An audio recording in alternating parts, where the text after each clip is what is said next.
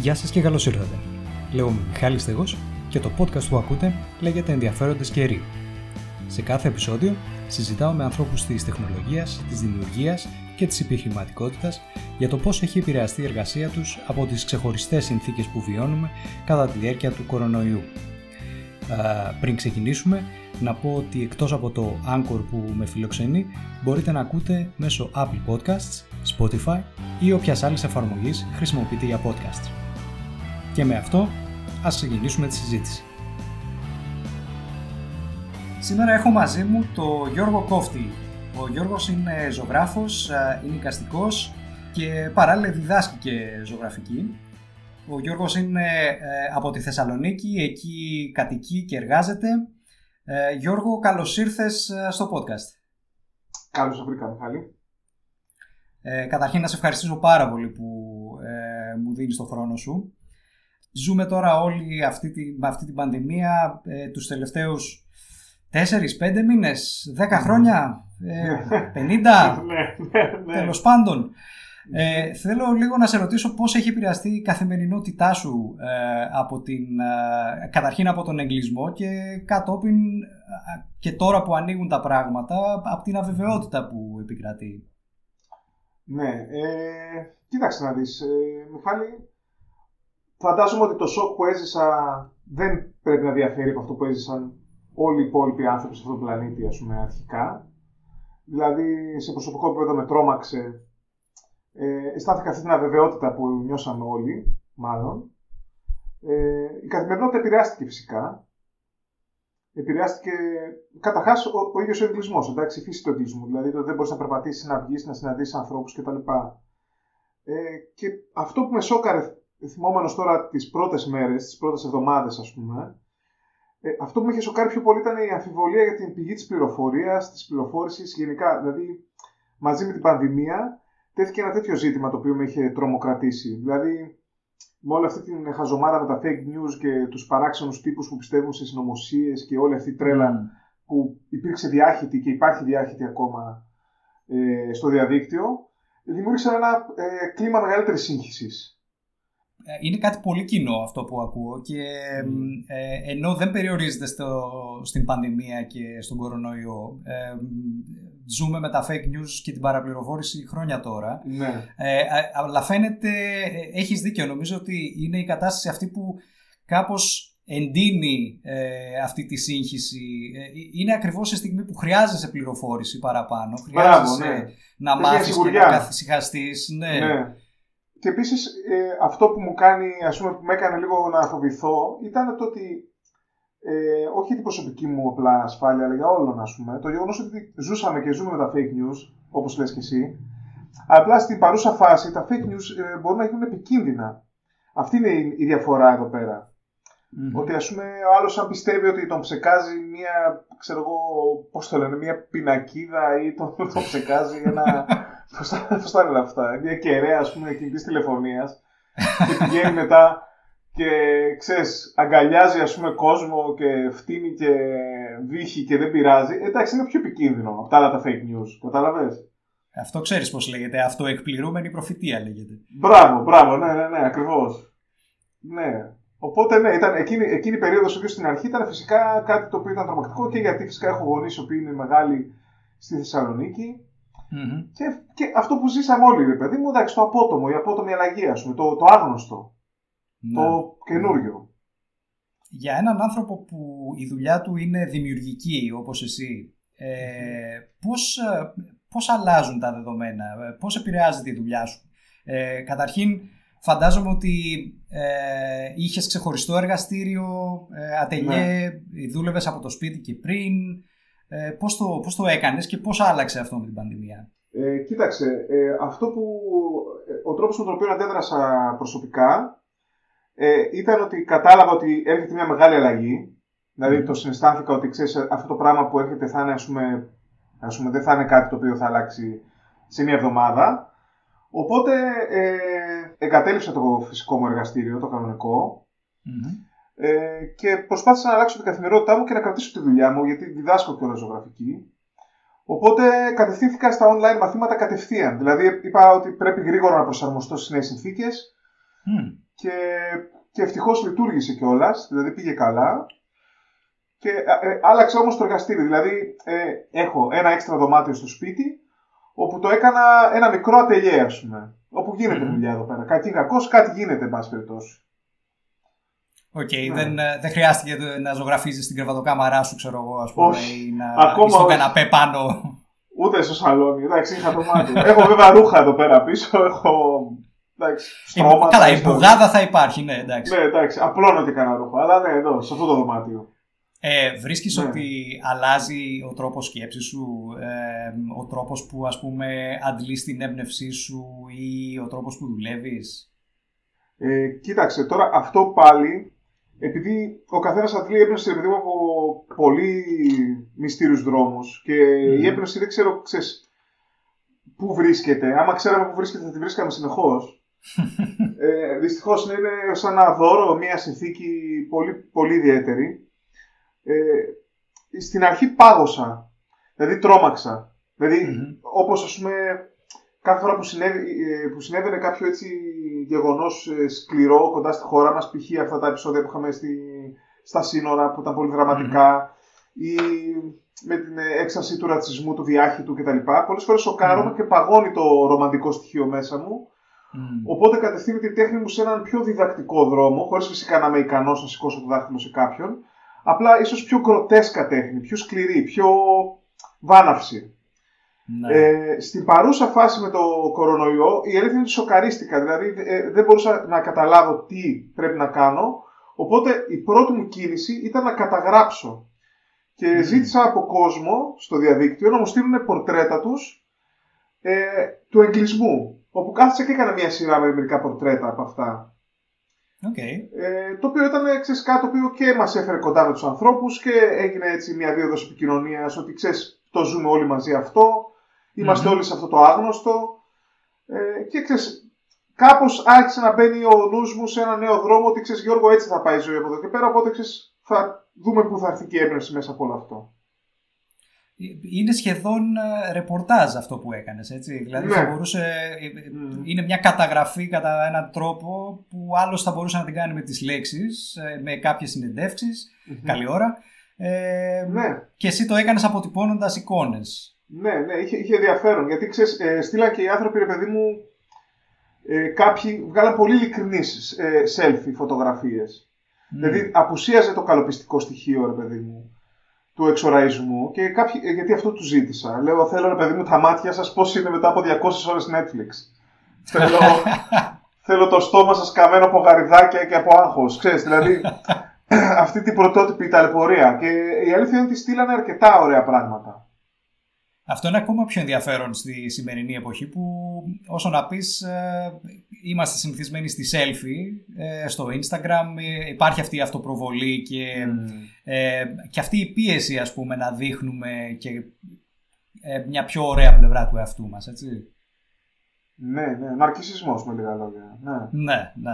Ναι, ναι είναι διάχυτος. Ναι. Βέβαια υπάρχει και το άλλο Μιχάλη. Εγώ βλέπω ότι και ο κόσμος έχει ανάγκη την ταπείνωση και την επικοινωνία. Δηλαδή, ε, ε, αυτό ας πούμε είναι, ε, έχει πάντα ένα αντίποδα ρε παιδί μου, όλη αυτή η υπερβολή με τον αρκισισμό νομίζω ότι δημιουργεί και μια ανάγκη για ταπείνωση και πιο ε, φυσική συμπεριφορά ίσως. Δεν ξέρω, ή εγώ το βλέπω έτσι, μακάρι να ισχύει, δεν ξέρω.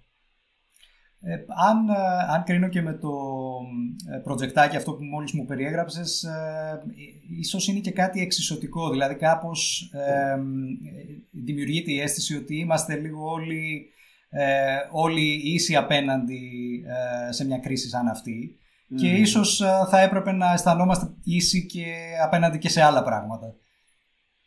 Ναι, ναι, στην αρχή... Κηρυγματάκι λίγο τώρα, ξέρεις. Όχι, δεν είναι κηρυγματάκι. Αλλά, νομίζω, αλλά πραγματικά νομίζω έτσι όπως μου το περιγράφεις, δηλαδή μου δημιουργείται αυτή η, η αίσθηση ότι ακριβώς επικοινωνούν όλοι αυτοί οι άνθρωποι μέσα αυτό το project που περιγράφεις. Mm, και εγώ το πιστεύω.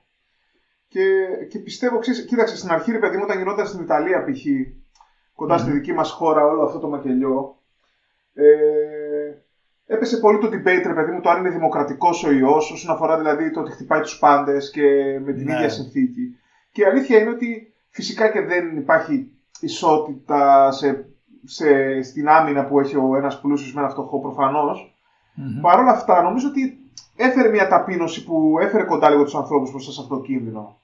Δηλαδή, έστω έκλεισε λίγο την ψαλίδα. Ή, ε, αν θες, είμαι αρκετά ρομαντικό ώστε να το θέλω να το βλέπω έτσι. Γιατί ε, ε πιστεύω ότι ο κινησμός ε, είναι αυτός ο οποίος ανοίγει την ψαλίδα και πάλι.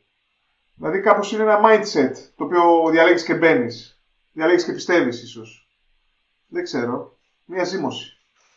Σωστό είναι αυτό και νομίζω ότι ε, θέτει και το ερώτημα τι, τι μαθαίνουμε από όλο αυτό. Ξέρεις, όταν περάσουν όλα αυτά, όταν ε, μακάρι δηλαδή ε, να βρεθεί το εμβόλιο και να είναι και αυτό μια ανάμνηση κάποια στιγμή. Και το ερώτημα είναι, θα έχουμε μάθει κάτι από αυτό, θα, έχουμε, θα θυμόμαστε ας πούμε τα συναισθήματα που νιώσαμε ή θα είναι, ξέρεις, γίνεται πάλι reboot και επιστρέφουμε στην ε, κανονικότητα εντός εισαγωγικών. Ναι. Αυτή, αυτή η λέξη που όλοι λατρεύουν να χρησιμοποιούν. Ναι. Πιστεύω, ε, θέλω να αλλάξουμε σαν Γιώργος. Ελπίζω mm. να αλλάξουμε. Mm. Ας πούμε, π.χ. Ε, μίλησα με ένα φίλο ας πούμε, στην Αμερική προχθές και του έκανα αυτήν την ερώτηση. Λέω τώρα ας πούμε, που γίνεται ό,τι γίνεται, γιατί είμαστε στην εποχή με τα riots για τη δολοφονία του Φλόιντ. Ε, του λέω, ε, πιστεύεις ότι θα μείνει μνήμη στον κόσμο ότι όταν έχουμε ένα ψυχοπαθή σαν πρόεδρο να μην το ξανακάνουμε, π.χ. ναι, ξέρεις, το τζιζ. Αλλά δυστυχώς, ε, αν δούμε την ιστορία και το, το πέρασμά της, δυστυχώς βλέπουμε ότι η λύθη τελικά λειτουργεί πολύ πιο ισχυρά από την αλήθεια και από την μνήμη και ότι δεν... Ε, βέβαια, και αυτό που λένε είναι λίγο πεσημιστικό. Δηλαδή, ε, νομίζω ότι υπάρχει μια γιαχτίδα, ρε παιδί μου, πρόοδο. Νομίζω θα, θα είναι αργή. Θα είναι αργή. Ότι αυτή που είπες η κανονικότητα θα επανέλθει, ας πούμε, με τον υπερκαταναλωτισμό, με τη μανία, με, με, με όλα αυτά τα, τα σκοτεινά χαρακτηριστικά.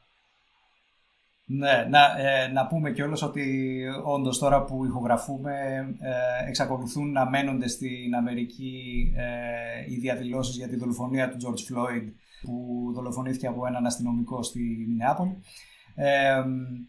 και ναι, νομίζω ότι πραγματικά έχεις απόλυτο δίκιο και νομίζω ότι η λύθη είναι και λίγο, είναι και λίγο εποχιακή. Δηλαδή βλέπουμε ότι η ιστορική μνήμη έχει διάρκεια 30-40 χρόνια περίπου νομίζω. Μπράβο, μπράβο. Και μετά, μπράβο, ναι, ναι, και ναι. μετά γίνεται reset, ξέρεις. Ναι, γίνεται μια άφεση, ας πούμε ένα σβήσιμο, ναι. Νομίζω ε, Εκεί έρχεται και η, όχι η μοναδική σίγουρα και όχι ίσως η μεγαλύτερη, αλλά μια, ένα μεγάλο μέρος της αξίας που έχει η τέχνη. Σαν καταγραφή όχι μόνο γεγονότων και, ε, και πραγμάτων, αλλά και συναισθημάτων και, και τάσεων και συνειδήσεων κατά κάποιο τρόπο. Δεν ξέρω αν συμφωνείς με αυτό. 100%. 100%. Περισσότερο θέλω να ρωτήσω από αυτή την εποχή, έτσι όπως τη ζούμε τώρα, τι είδους τέχνη πιστεύεις ότι θα προκύψει; Εντάξει, η, η τέχνη πρώτα απ' όλα βλέπω ότι μεταλλάσσεται, ρε παιδί μου, όσον αφορά τα εικαστικά τουλάχιστον θα σου πω, ε, σε ένα πολύ πιο κοινωνικά προσβάσιμο και δημοκρατικό μέσο που είναι το street art, το graffiti. mm Βλέπουμε ότι η αισθητική του δρόμου, ρε παιδί μου, εισβάλλει στα σπίτια, γίνεται αυτό το αλυσβερίσι, αυτή η επικοινωνία, όλο και περισσότερο. Ε, Υπάρχει αστική κουλτούρα, εντάξει, πολύ έντονη, η οποία έχει γίνει κομμάτι μας, ας πούμε, και σε περιοχές που δεν υπήρξε κάτι τέτοιο, ποτέ. Ε, εγώ πιστεύω πολύ στην τέχνη. Χάρη πιστεύω γενικά στα νέα παιδιά, παιδί, τα οποία έχουν νεύρο και προβληματισμό. Ε, όπως είπες και εσύ, είναι καταγραφή. Δηλαδή, ε, α, α, αυτά που γίνονται τώρα κάπως θα μείνουν και θα επηρεάσουν τους καλλιτέχνες, είτε είναι γλύπτες, είτε είναι ζωγράφοι, είτε είναι μουσική, είτε είναι οτιδήποτε θα αφήσουμε μία μνήμη για το μέλλον. Το θέμα είναι τι γίνεται. Ε, αυτό που θέλω να σου πω ε, λίγο πιο πριν είναι ότι ζούμε και στην εποχή που βρίσκω φοβερά ενδιαφέρουσα στο κομμάτι της τέχνης όπου καταστρέφουν αγάλματα του Κολόμβου ή άλλων ε, εμπόρων, ναι, ε, εμπόρων σκλάβων, ε, σκλάβων ε, κτλ. Στη Μεγάλη Βρετανία. Μπράβο. Του Λεοπόλδου, αυτού του Αγίου ναι. ανθρώπου στο Βέλγιο. του καλού αυτού ανθρώπου. Του καλού αυτού ανθρώπου στο Βέλγιο, όπου ε, σε αυτό σαν οικαστικός θεωρώ ότι είναι ό,τι πιο όμορφο έχω δει τα τελευταία χρόνια. Αυτό είναι πολύ ενδιαφέρον που λες και θέλω να το δούμε λιγάκι ε, και να πούμε όντως ότι ε, σαν μέρος των διαδηλώσεων αυτών που έχουν καταδείξει το συστημικό ρατσισμό και την ανισότητα Ε, βλέπουμε όντως ε, ότι γκρεμίζονται και βανδαλίζονται μνημεία τα οποία ε, όντως ε, είναι αφιερωμένα σε ανθρώπους που είτε ήταν δουλέμποροι, είτε ήταν απεικιοκράτες, είτε ήταν δυνάστες με κάποιο τρόπο. Και ε, κατά κάποιο τρόπο έμεινε, έμειναν αυτά τα έργα τέχνης, τα αγάλματα που υπάρχουν σε πλατείες ε, και κάπως ξεχάσαμε λίγο ε, τα αρνητικά τους mm. στοιχεία και ξέρεις, τους θυμόμαστε σαν ε, ιστορικές προσωπικότητες ας πούμε. Μου αρέσει πολύ αυτό που είπες πριν, ότι, ότι σαν οικαστικός ε, το βλέπεις θετικά. Ε, πες μου λίγο περισσότερο γι' αυτό. Ε, κοίταξε να δεις. Πρώτα απ' όλα η τέχνη, η ζωντανή τέχνη, η ζώσα τέχνη, ρε παιδί μου, ε, έχει την έννοια του performance. Εντάξει, ζούμε στην εποχή, ρε παιδί μου, που το σώμα μας, ε, το πλήθος, συμμετέχει σε κάτι το οποίο ονομάζουμε τέχνη, ονομάζουμε αλληλεπίδραση. Οικαστικά, το να μπογιατήσω με μαύρη μπογιά ή με κόκκινη μπογιά τον ε, Βασιλιά Λεοπόλδο και να τον γκρεμίσω και να τον πετάξω πούμε, στα σκουπίδια, σαν δράση οικαστική, σαν μήνυ θεατρική κίνηση, έχει Αλλά δεν θα μείνω μόνο σε αυτό, γιατί, γιατί θα ήταν. Θα μπορούσε να μπει στο debate το ερώτημα τότε γιατί να μην κατεβάσουμε το άγαλμα του Βασιλιά Γεωργίου, να μην κατεβάσουμε το άγαλμα του Ηλίου Κέσσαρα, γιατί να μην κατεβάσουμε το άγαλμα μπλα μπλα μπλα μπλα όλων των μοναρχών ναι. κατά τους αιώνες κτλ. Γιατί φυσικά θα μπορούσε να μπει αυτό το ερώτημα και θα ευσταθούσε σε ένα σημείο. Η απάντηση είναι ότι το πρόβλημα το οποίο αυτά τα αγάλματα εκπροσωπούν δεν έχει πάψει. Δηλαδή, αν είχαμε φτάσει σε μια υγιή κοινωνία όπου ο ρατσισμός και ε, το εμπόριο ας πούμε, σκλάβων είχε πάψει από τη Λιβερία π.χ. και από όλα αυτά τα μέρη και δεν είχαμε ρατσισμό διάχυτο στην Ευρώπη, στην Αμερική και είχαμε πραγματική ισότητα, τότε με έναν ρομαντισμό θα μπορούσαμε να γυρίσουμε πίσω και να πούμε Α, ρε, να το θυμάσαι αυτόν τον Κόλστον, πώς το λέγανε. τότε έγινε αυτό. Αλλά εφόσον είναι κάτι το οποίο είναι τόσο ζωντανό και τόσο επίκαιρο δυστυχώς και τόσο καυστικό ακόμα, είναι προκλητικό να στέκονται αυτά σε ένα σημείο. Δηλαδή το δέχομαι από αυτή την έποψη. Είναι ένα σύμβολο, όπως σύμβολο είναι και ο George Floyd, έτσι είναι και σύμβολο η αποκαθήλωση αυτών των αγαλμάτων. Όπως ήταν η αποκαθήλωση των αγαλμάτων του Σαντάμ Χουσέιν στο Ιράκ. Εντάξει. Ε, καθαρά συμβολική κίνηση. Όταν, όταν είδα, αυτή την, όταν είδα την, το γκρέμισμα του αγάλματος στη, στην Αγγλία, ε, αυτό με έφερε στο μυαλό, το γκρέμισμα του αγάλματος ναι. του Σαντάμ. Ναι, ναι, ναι, ε, έτσι. είναι φοβερά παρόμοιες εικόνες και ε, πραγματικά σε κάνει να σκέφτεσαι. Ναι, είναι, έχει ενδιαφέρον τέλος πάντων. Εγώ το, εγώ το καλοδέχομαι σαν οικαστικό. Ναι, αδιαφορώ ναι. παντελώς για την οικαστική χάρη του κάποιου ε, Κόλστον πρωτομήτη έχει να μου πει. Δεν μου λέει τίποτα. Απολύτως. Ναι, είναι. Και δυστυχώς δεν μπορούμε να ρωτήσουμε και τους ε, γλύπτες των αγαλμάτων των ίδιων. Ε, τι, τι άποψη θα είχαν. Ε, υποπτεύομαι ότι ναι, κάποιοι ίσως να το, να το βρίσκανε και αυτοί πολύ θετικό, κάποιοι ίσως όχι. Ε, το σίγουρο είναι ότι αυτό που λες ε, για την ζώσα τέχνη ε, είναι κάτι που νομίζω δεν μπορούμε να γνωρίσουμε ε, και νομίζω θα το βλέπουμε και όλο και περισσότερο ε, σε μια κοινωνία όπως η δική μας που βασίζεται τόσο πολύ στην εικόνα, έτσι. Ο λόγος που ξέρουμε τόσα πολλά για αυτές τις διαδηλώσεις, για, τις, για την κατάχρηση εξουσίας από την αστυνομία, για τα επεισόδια, είναι ακριβώς ότι όλοι έχουν μια κάμερα στο χέρι και τραβάνε. Έχουμε εικόνα. ναι. Ναι, και έτσι είναι. Δεν, δεν βασιζόμαστε πλέον ας πούμε, σε μαρτυρίες τρίτων. Ναι. Και επίσης, πιθανότητα ο γλύπτης που έκανε το άγαλμα του Κόλστον και οποιοδήποτε έμπορου σκλάβων κτλ. να μην είχε ιδέα για το από πού έρχονται αυτά τα χρήματα αυτής mm-hmm. τη παραγγελίας. Δηλαδή να μην είχε εικόνα ότι γίνονται αυτά στην Αφρική, αυτά γίνονται στην Ινδία. Και μην ξεχνάμε ότι είναι μια εποχή που έχει ε, τα θεμέλια της ελεύθερη αγορά. Τότε ο μέσος Βρετανός μπορούσε να πλουτίσει πάρα πολύ εύκολα και δεν νομίζω ότι του και εγώ ήταν καρφί για το τι συμβαίνει ναι. τότε. Εντάξει. Ενώ πάμε σε μια πολύ πιο διεθνιστική ε, επικαιρότητα τώρα που γνωρίζουμε λίγο πολύ τι γίνεται από μια άκρη του κόσμου στην άλλη. Οπότε δεν μπορούν να κρυφτούν όλα αυτά έτσι εύκολα. Δηλαδή έρχεται ένα, ένα ναι. κομμάτι ενοχής στην άκουσα τάξη των ε, Αμερικανών ή των Ευρωπαίων ή των Ελλήνων κτλ. Και έχει ενδιαφέρον όλη αυτή η εποχή. να, να σου γυρίσω λίγο την ερώτηση. Εάν έβλεπες εσύ ας πούμε, να καταστρέφει κάποιος ένα δικό σου έργο για να κάνει ένα statement, πώς θα, πώς θα το αντιμετώπιζες; Ε, αυτό έχει να κάνει ξεκάθαρα με τη διαλεκτική μου σαν ανθρωπο Αν ήμουν ταγμένος κάπου υπερβολικά, που σημαίνει ότι θα είχα εναντίωση και φθόνο και μίσος για το αντίπερα αυτού του οποίου έχω υποθετικά ταχθεί, θα με ενοχλούσε. Εντάξει. Αν τώρα ε, κάποιος βρει κάτι σε ένα έργο μου το οποίο εγώ δεν έχω και το βρει αυτός και το επινοήσει και το καταστρέψει, πάλι θα ενοχληθώ. Αν άθελά μου προσβάλλω κάποιον, καλά θα κάνει να το καταστρέψει. Ναι, καταλαβαίνω πώς το εννοείς. Έχει να κάνει με το, ε, με το κίνητρο λοιπόν πίσω από την πράξη. Ναι, δηλαδή ναι. εγώ προσπαθώ διακριτικά να πω τη γνώμη μου. Μου έκανα ένα πορτρέτο του Donald Trump τελευταία, το οποίο σκεφτόμουν, δεν θέλω να αποδομήσω την εικόνα του ή την όποια όψη έχει αυτός ο πρόεδρος, Και τον παρουσιάζω σαν ένα ήδη παρελθοντικό, ρε παιδί μου, κοιμήλιο σε ένα μουσείο. Ότι ο Donald Trump είναι ένας από τους ανθρώπους που άλλαξαν τον κόσμο μην ξέροντας γιατί τον αλλάζει, μην καταλαβαίνοντας γιατί τον αλλάζει. Δηλαδή, ο Τραμπ έχει κάνει για τον αναρχισμό περισσότερα από ό,τι έχει κάνει ο Μπακούνιν, ας πούμε. δεν το ξέρει ο Τραμπ αυτό. Αλλά, εν πάση περιπτώσει, δεν ήθελα να τον προσβάλλω. Δεν, δεν, δεν τον έβαλα κάπου ώστε να τον προσβάλλω. Ήθελα να καταγράψω τον Donald Τραμπ. Καταλαβες; Ναι, ναι. Τώρα, αν ε, κάποιος υποθέσει ότι εγώ είμαι αριστερός και το κάνω για να το προσβάλλω, είναι δική του ερμηνεία, δική του ανάγνωση. Δεν είναι δική μου ώστε να το καταστρέψει, λέμε το λόγο κτλ. Μάλιστα. Είναι, είναι, πολύ, είναι πολύ πλοκό θέμα ε, και, και χαίρομαι που το έθιξες. Ε, θέλω να πάμε λίγο ε, πίσω στο, στη διδασκαλια Ε, καταρχήν μου είπες ότι όταν ξεκίνησε η καραντίνα ε, άρχισες κατευθείαν online μαθήματα.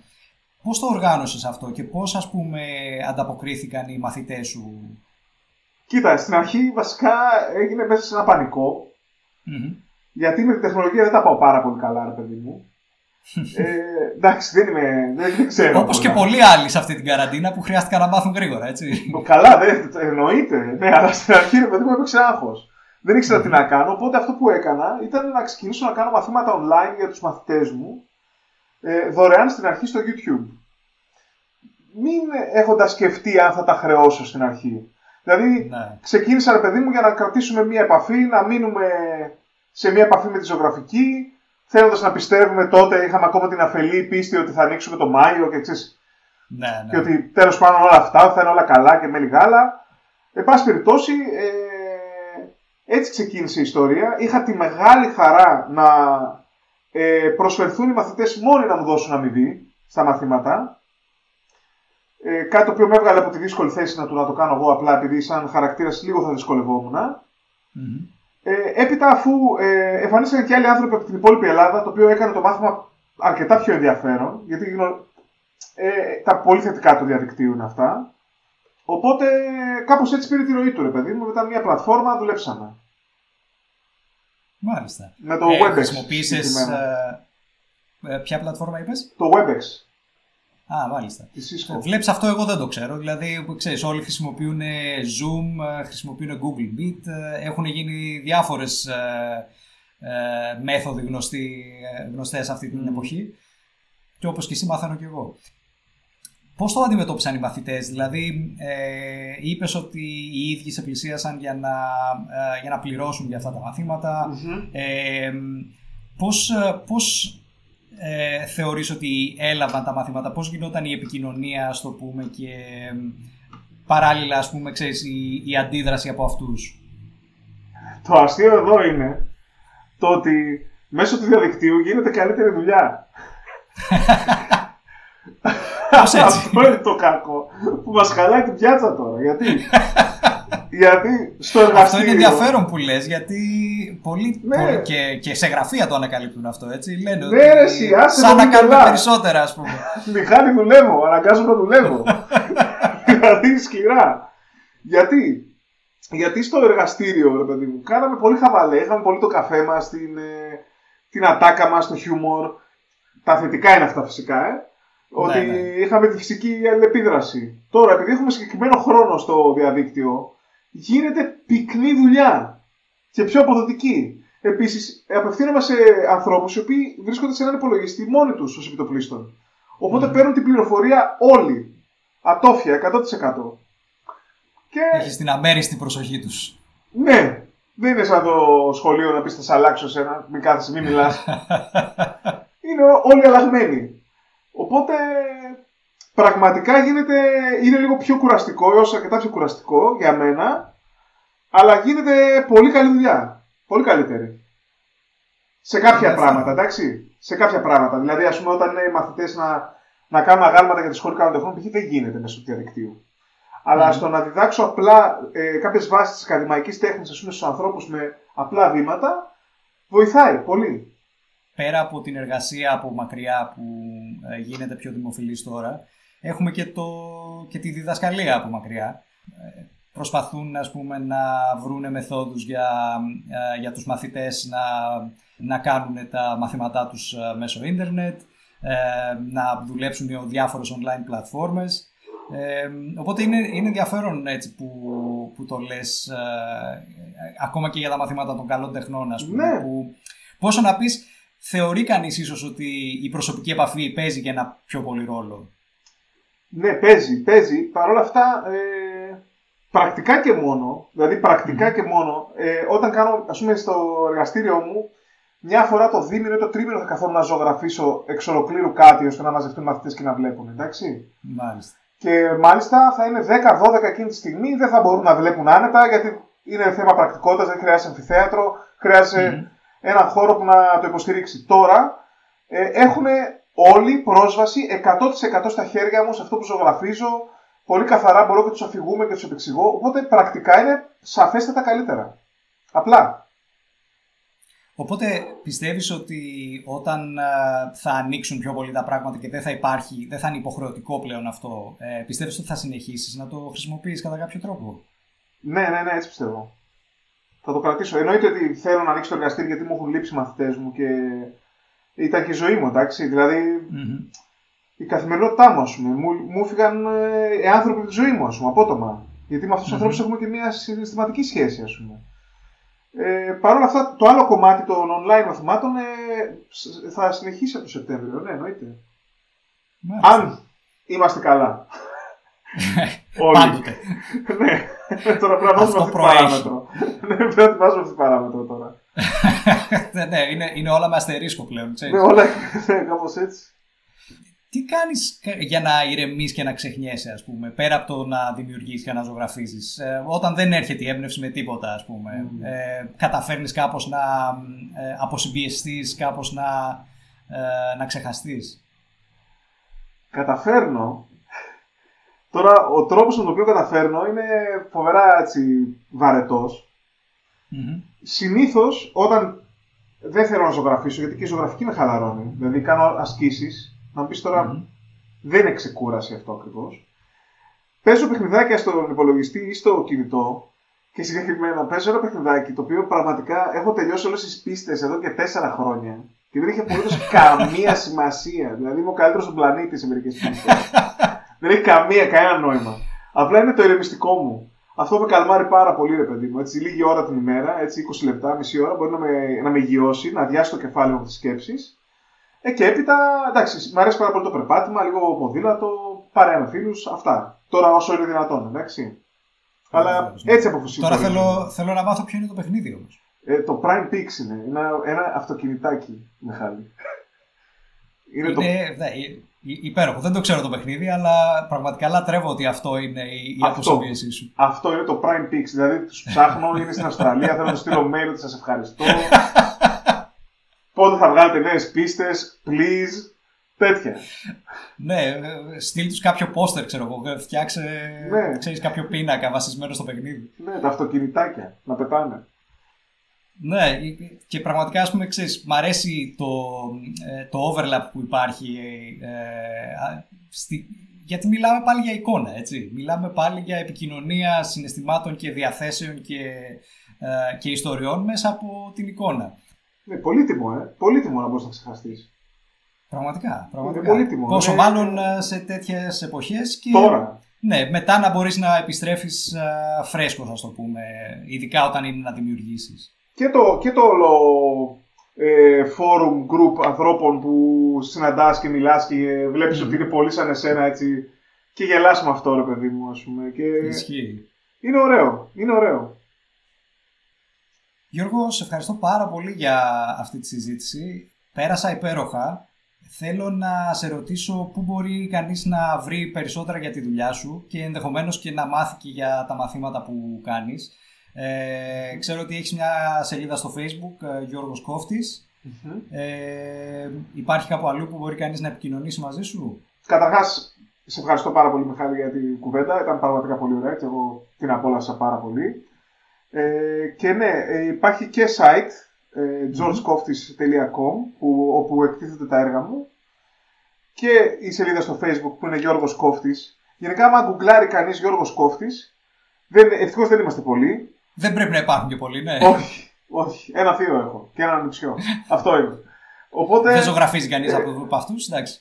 ο ανιψιός είναι τρία, δεν έχει site. Ο θείος είναι μεγαλύτερος, οπότε είναι εγώ. Ένας είναι. ναι.